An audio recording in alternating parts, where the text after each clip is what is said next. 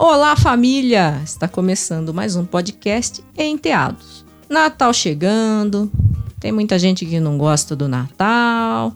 E hoje eu recebo aqui a Gabriela Esteves. Ela é psicóloga com mestrado e doutorado em análise do comportamento. E a gente vai falar um pouquinho sobre o quê? Sobre a importância da fantasia no universo das crianças. Bora lá, Marcão! Ô mãe! Ô tia! Vô! Mamãe! Pedro! Ô pai! Japa! Enteados, o podcast da família moderna. Você procura um plano de saúde para você, para sua família, empresa, que ofereça segurança, qualidade e principalmente tranquilidade? A Unimed tem um plano que se encaixa nas suas necessidades.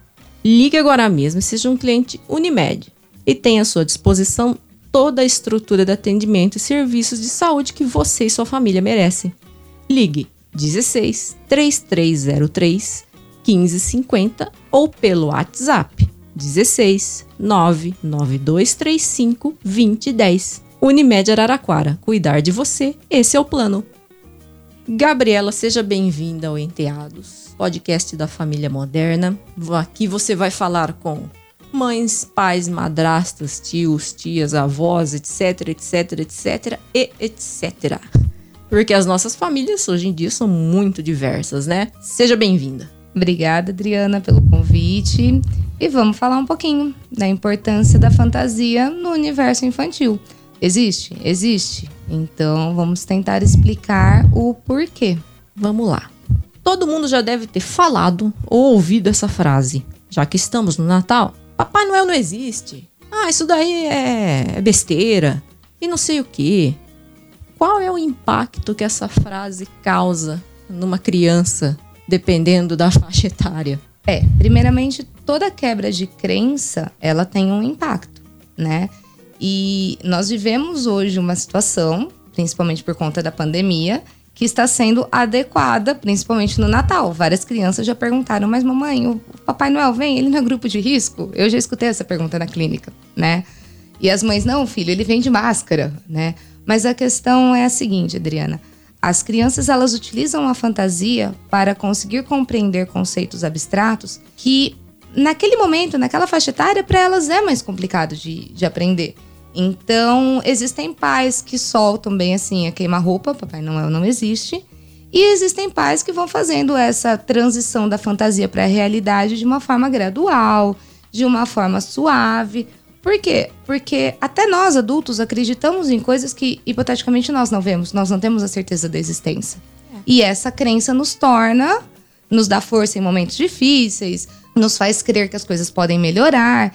Então é aquela coisa, a crença seria ela a existe. tal da fé. Sim. Temos fé que a vacina vai dar certo, Por tipo favor. isso, por favor. E o, Você- o Natal ele Uhum. acaba sendo um ponto onde é uma é cultural, né, o nosso Papai Noel. E muitos pais acabam quebrando a fantasia por N motivos, né? Financeiros, religiosos, culturais. E aí a gente tem um pouquinho de dor de cabeça. É, porque, por exemplo, a gente tá é, nesse, nesse período de pandemia, tá tudo caro, tem muita gente desempregada. Eu tava falando isso até no episódio anterior com a nutricionista, né? Uhum. E o presente não vem, né? Como explicar isso para a criança de uma maneira que não cause tantos traumas?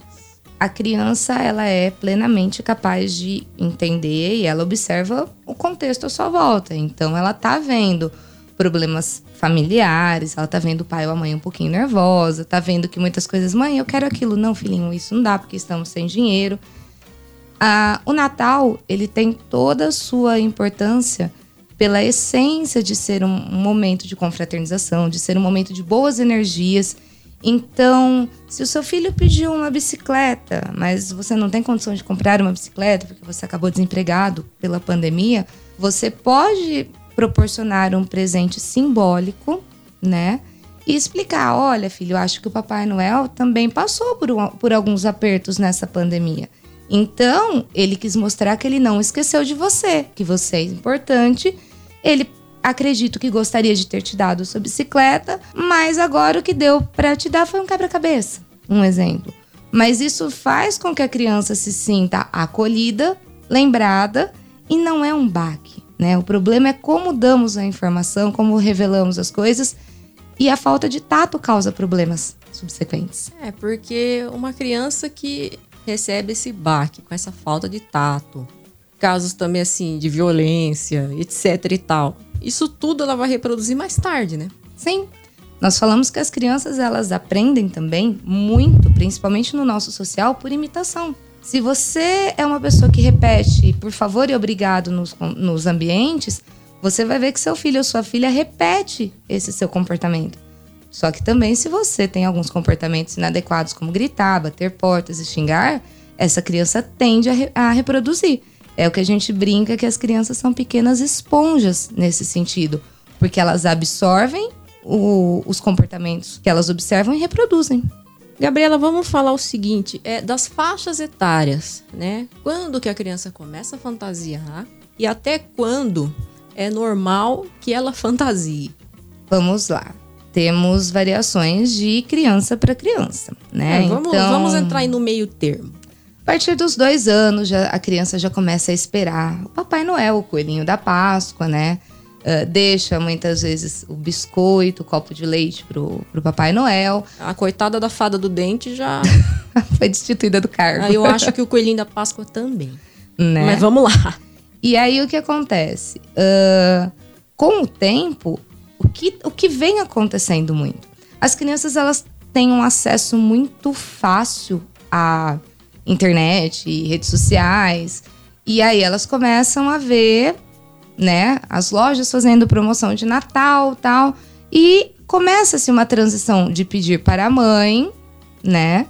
E em vez de idealizar a carta do Papai Noel, existe também o contato com várias campanhas que são feitas, né? Adote uma cartinha, faça uma criança feliz. E aí ela começa a ter essa percepção. Tipo, eu posso enviar uma cartinha que eu vou ganhar um presente. Uhum, exatamente. Nós temos crianças que fazem isso e acreditam firmemente que é o Papai Noel. Porém, com o passar do tempo, essa criança vai crescendo, vai tendo contato com a realidade e vai vendo que o Papai Noel, na verdade, não existe e que sim são seus entes queridos que te presenteiam. E o cidadão sentado lá no shopping é uma pessoa normal. É uma pessoa normal e aquilo é um trabalho. É. Mas eu, eu vi uma explicação que foi muito legal de como isso é tratado no Reino Unido. E eu achei sensacional. Então, nos, no, no Reino Unido, perdão, as crianças têm a crença no Papai Noel e quando elas chegam na idade de compreender que o Papai Noel não existe, é explicado para ela que elas se tornam o Papai Noel. Então, elas passam a presentear os outros. Então, o Papai Noel, nesse sentido, seria um bom. Ele tem uma função, assim, uma é, missão. Seria uma digamos. boa ação. É. Entendeu? Uhum. Então eu achei uma transição extremamente suave. A partir do momento que você descobre, você se torna o Papai Noel na vida de alguém. E nós usamos essa, essa linguagem no nosso dia a dia, né? Quando nós recebemos alguma coisa, nossa, foi Papai Noel agora. Então, tem isso. Então, é mais o espírito do, do momento do ano. Então, eu acho que para mim foi uma das melhores explicações que eu recebi até hoje. É bem bacana, repassa a missão. Sim, e você não o perde bem, o espírito. De presentear e tudo mais. Você falou que a fantasia ajuda a criança com conceitos abstratos. Abre o livro aí, Marcão. o que são conceitos abstratos? Uh, por exemplo, quando nós lidamos com sentimentos, né, amor, felicidade, raiva, eu não posso olhar para a criança e falar assim, olha, isso aqui é amor e dar uma caixinha para ela. Então, é alguma coisa que ela não consegue tocar, não é algo tangível. Então, é uma coisa que ela tem que entender em um outro plano, que é o plano da imaginação. Então, muitas vezes esses personagens criados, eles ilustram situações que facilitam a compreensão da criança desses conceitos abstratos. Por exemplo, amizade. Como que você explica para uma criança o que é amizade? Mas você pode mostrar uma situação de dois amigos e explicar: olha, essa situação, um ajuda o outro, um está sempre ali, um pode contar com o outro, eles dividem coisas, momentos, eles são amigos. Sabe que quando eu era criança, é, devia ter uns oito anos, por aí, comprava uma revista para crianças tal. E nessa revista você recebia medalhinha da amizade. Você quebrava o coraçãozinho, a outra metade ia pro seu amigo, né? Acho que isso é um pouco simbólico também. Acho que era um jeito de tentar explicar, né? É, é um jeito de você manifestar sua amizade pelo outro também. Eu lembro dessa moedinha. Então você assistiu Chiquitito. Lógico. Fatos da vida. Gente, a primeira versão, tá? É a Exato. versão raiz. Mas voltando ao assunto. Tem criança que acredita, por exemplo, em super-heróis. Tá acontecendo aquele caos no planeta, a criança acha que vai vir um super-herói e vai. Tipo, os Vingadores vão dar jeito no negócio. Como explicar para ela que não é bem assim? Ou é melhor deixar ela acreditando que os Vingadores vêm? Adriana, essa crença, ela meio que te acalma, né? Ah, tudo vai, tudo está errado. Não, mas não vai ficar errado porque alguém vai vir para resolver.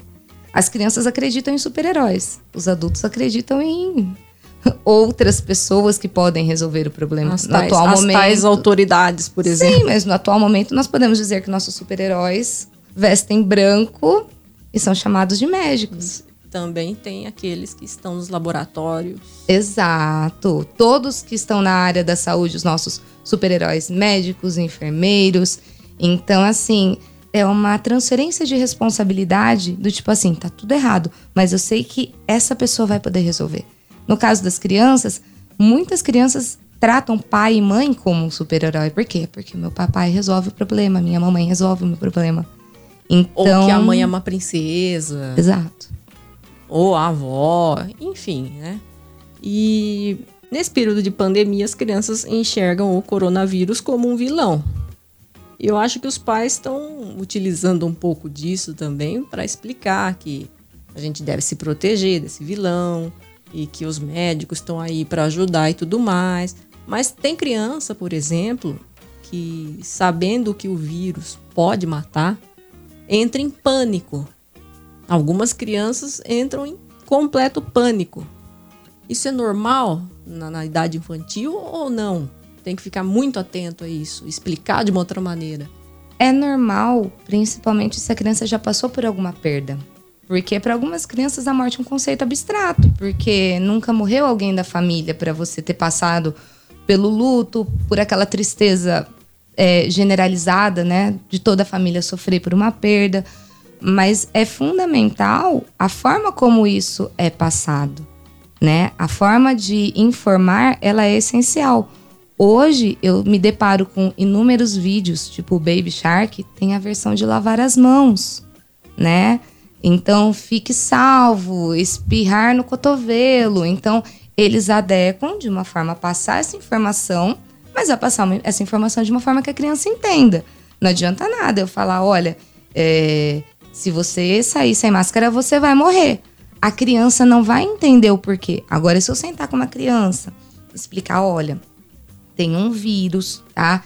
E esse vírus é um bichinho muito pequenininho e para você se proteger dele, a gente tem algumas coisas que vão, algumas ferramentas, algumas armas que vão fazer você brigar com ele. Então, se você usar uma máscara, você vai ser mais forte que ele. Se você lavar bem a mãozinha com sabonete, se você passar álcool em gel sempre que você for entrar ou sair de um lugar ou pegar alguma coisa, você entende que é toda a forma, a tratativa como você lida com a criança que vai fazer a diferença. E com certeza as experiências passadas.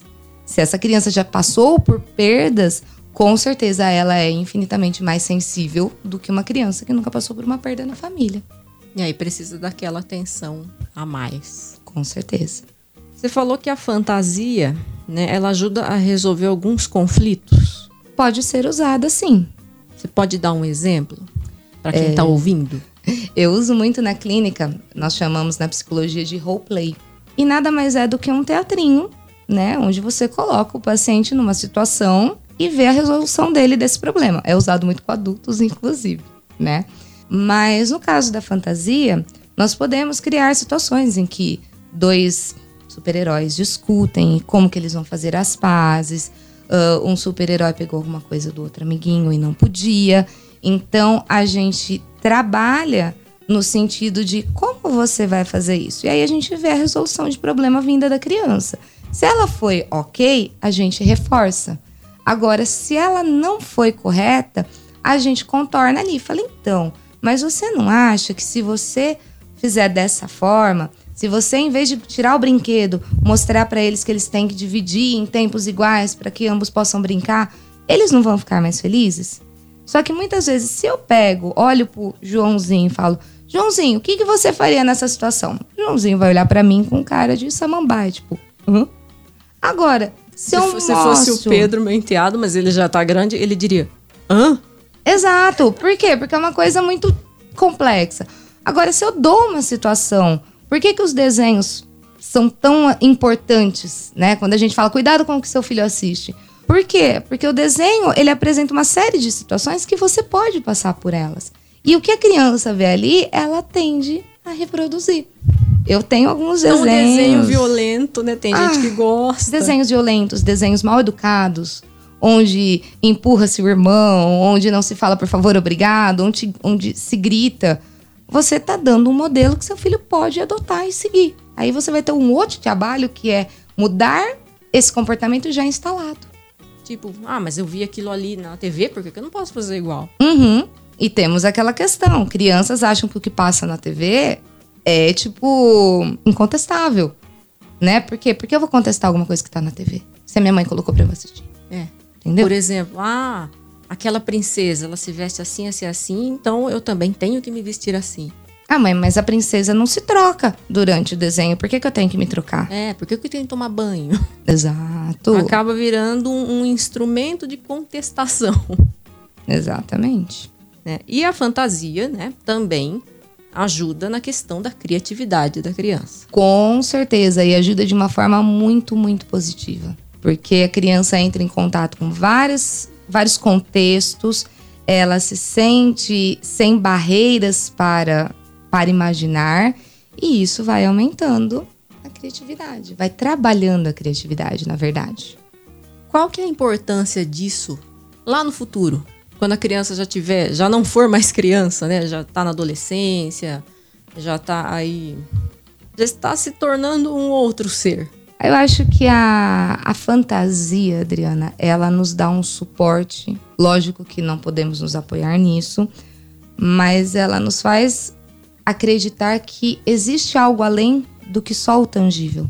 E realmente, se você perguntar hoje para qualquer pessoa, todo mundo vai conseguir te falar uma crença, alguma coisa que não tem explicação lógica, não tem comprovação científica.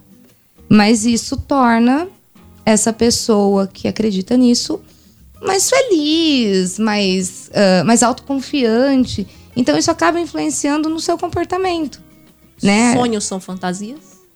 Então, inicialmente creio que sim. Porque inicialmente é uma ideia. Até que você consiga fazer a transição dessa ideia para, o, pa- para a realidade, para o papel, ela é uma fantasia, porque ela não é algo, algo tangível. E talvez isso ajude o adolescente lá na frente a escolher uma profissão. Sim, sabe? Ver quantas crianças, né? Você não vê que são fãs de bombeiro, se fantasiam e tem aquela ideia. Inicialmente é uma fantasia. Por quê? Porque ele nunca passou pela situação de ser bombeiro. Mas isso pode contribuir para que no futuro opte pela profissão. É, escolha uma carreira relacionada aí ao herói da infância. Exato. Vamos sintetizar. Quais frases evitar falar neste período natalino para o seu filho, seu neto, etc, etc e tal? difícil uma síntese. Mas eu acredito assim, ah, vamos ter bom senso. No atual momento que nós estamos vivendo, para que causar mais traumas? Para que causar mais decepções, sabe? Então, se o seu filho, se o seu neto, o seu enteado acredita em Papai Noel e é uma criança, né? Vamos deixar. Ai, mas Gabi, eu não tenho dinheiro para comprar o presente pedido. Não é o presente que importa, né? Aqueles slogans que a gente vê por aí, é a presença, é estar presente. Então, se faça presente e mostre que essa criança foi lembrada, que ela é querida, né? Para que ela se sinta amparada. E vamos evitar. Papai Noel não existe. A popular, isso é frase, isso é coisas das, é, são coisas da sua cabeça. Isso é besteira. Isso é besteira. Só você acredita nisso. Ah, isso é Não. porcaria.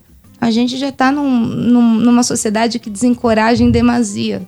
Vamos encorajar, vamos fortalecer, vamos fazer crescer.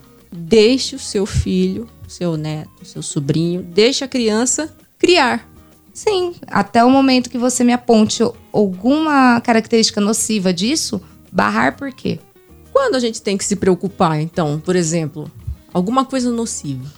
Vamos lá. Porque tudo tem dois lados, né? Não, sim, mas aí a gente tem situações onde. Creio, creio que são situações é, patológicas. né? Exato, um adulto de 40 anos que arrancou um dente e botou o dente embaixo do travesseiro esperando a fada do dente. Né? Um adulto que está triste porque acordou no dia 25, mora sozinho e não havia um presente embaixo da sua árvore. Porque o Papai Noel não passou.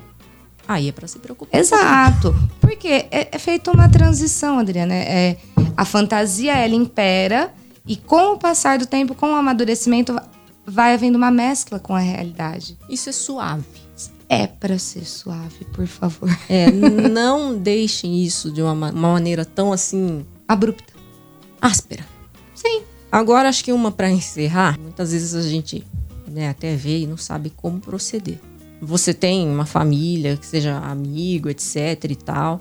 Você vê o pai, a mãe, algum familiar tratando a criança mal, daquele jeito ríspido. Já vi muito isso assim, por exemplo, às vezes andando pra fazer alguma compra, isso na época que podia da mãe puxar e falar alguma coisa assim, às vezes até algum palavrão, sabe, pra criança. Como a gente pode chegar nesse familiar, nesse responsável e dar um toquezinho assim, sabe? Pra parar de colocar essa criança em sofrimento. Saia justa é pouco pro que você me colocou agora, hein? E Sim, mas é, olha essa saia justa, acho que não é só Não, são situações. gente, não. É, eu, eu passo por várias. Mercado, então, Hum. eu evito, ainda mais porque a gente tem que separar a Gabriela ser humano e a Gabriela psicóloga, né? Você não está analisando o tempo todo. birra de mercado é triste. Birra de mercado é uma clássica. Mães e pais que um puxão, ah, um empurrão, um palavrão. Tudo depende do grau de intimidade que você tem com essa pessoa. Porque se essa pessoa está tendo um problema comportamental com seu filho, e ela abrir para você comentar, nossa, o fulano tá muito difícil, aí você pode, com muito tato, ah, mas existem algumas situações que podem estar prejudicando. Então, por exemplo, se você tá vendo que ele já tá um pouco agressivo, vamos tentar não lidar com ele com agressividade, porque ele pode estar imitando o que estão fazendo com ele, sabe? Mas principalmente a gente precisa ver se a pessoa dá abertura. Porque se a pessoa não dá abertura, você pode escutar a clássica O filho é meu e eu crio como eu quiser. Aí Pois é. você olha, respira fundo, né? E diga tudo bem. Só quis ajudar. É. Você sabe que, sendo psicóloga, grande parte dos meus pacientes são crianças. E é um ponto muito delicado, principalmente quando você precisa mudar a rotina doméstica. Você Porque a casa é dificuldades. minha. Com certeza, porque a casa é minha e. E assim, às vezes são comportamentos básicos. Por exemplo, ai, Gabi, ele não desliga o celular pra ver TV, pra comer. Mas onde ele come, mãe? Ah, come no sofá. Mãe, vamos fazer as refeições na mesa, com Tira toda a um pouquinho família. o celular. Né? Em vez dele prestar atenção no celular, vamos manter um diálogo. Então, ah, não, mas eu não gosto porque isso me dá trabalho. E aí fica difícil. Você busca a ajuda de um profissional, mas quando você busca, você tem que estar aberto às sugestões que são dadas, né? Você não precisa, assim, não é uma ditadura, mas são sugestões que você pode analisar. Pois é. Eu acho que foi mais voltado para as crianças, né? Mas, claro, existe quem não goste do Natal Sim. por N motivos. Mas a gente precisa entender que, apesar desse sentimentalismo todo que existe nessa época, eu acho que a gente tem que pensar que alguns desses valores a gente tem que levar para o resto do ano. mais ou menos como são valores bons e É. são comportamentos que você ser mais gentil com o próximo, você ser mais tolerante, você ser mais educado, a gente não precisa fazer isso só no Natal, né? É. Porque tem muita gente que fala assim: ah, Natal é hipocrisia. Aquele parente que não gosta de você vai lá e te dá Feliz Natal. Você já parou pra pensar que aquela pessoa aproveita essa época do ano pra se aproximar? Porque você dá uma, dá, um, dá uma abertura, coisa que você não faz os outros 364 dias no ano? Pois é. Então é de como a gente vai perceber. Enfim, todos temos que estar abertos e mais calmos neste período natalino pandêmico. Penteados, o podcast da família moderna. Gabriela, quem quiser falar com você, aonde te encontra? Vamos lá. Eu tenho prioritariamente o Instagram, né? É Esteves Gabi. Tem a página profissional também, Gabriela Esteves Psi, Gabi Esteves Psi. E me encontra nas redes sociais, me encontra na clínica, eu atendo aqui na clínica Aprimore, aqui no, no Santa Angelina. E estamos aí disponíveis para quem precisar, quem quiser bater um papo. Gabriela, obrigada. Acho que foi assim, foi uma conversa muito rica. Gostei muito. Então fica a dica.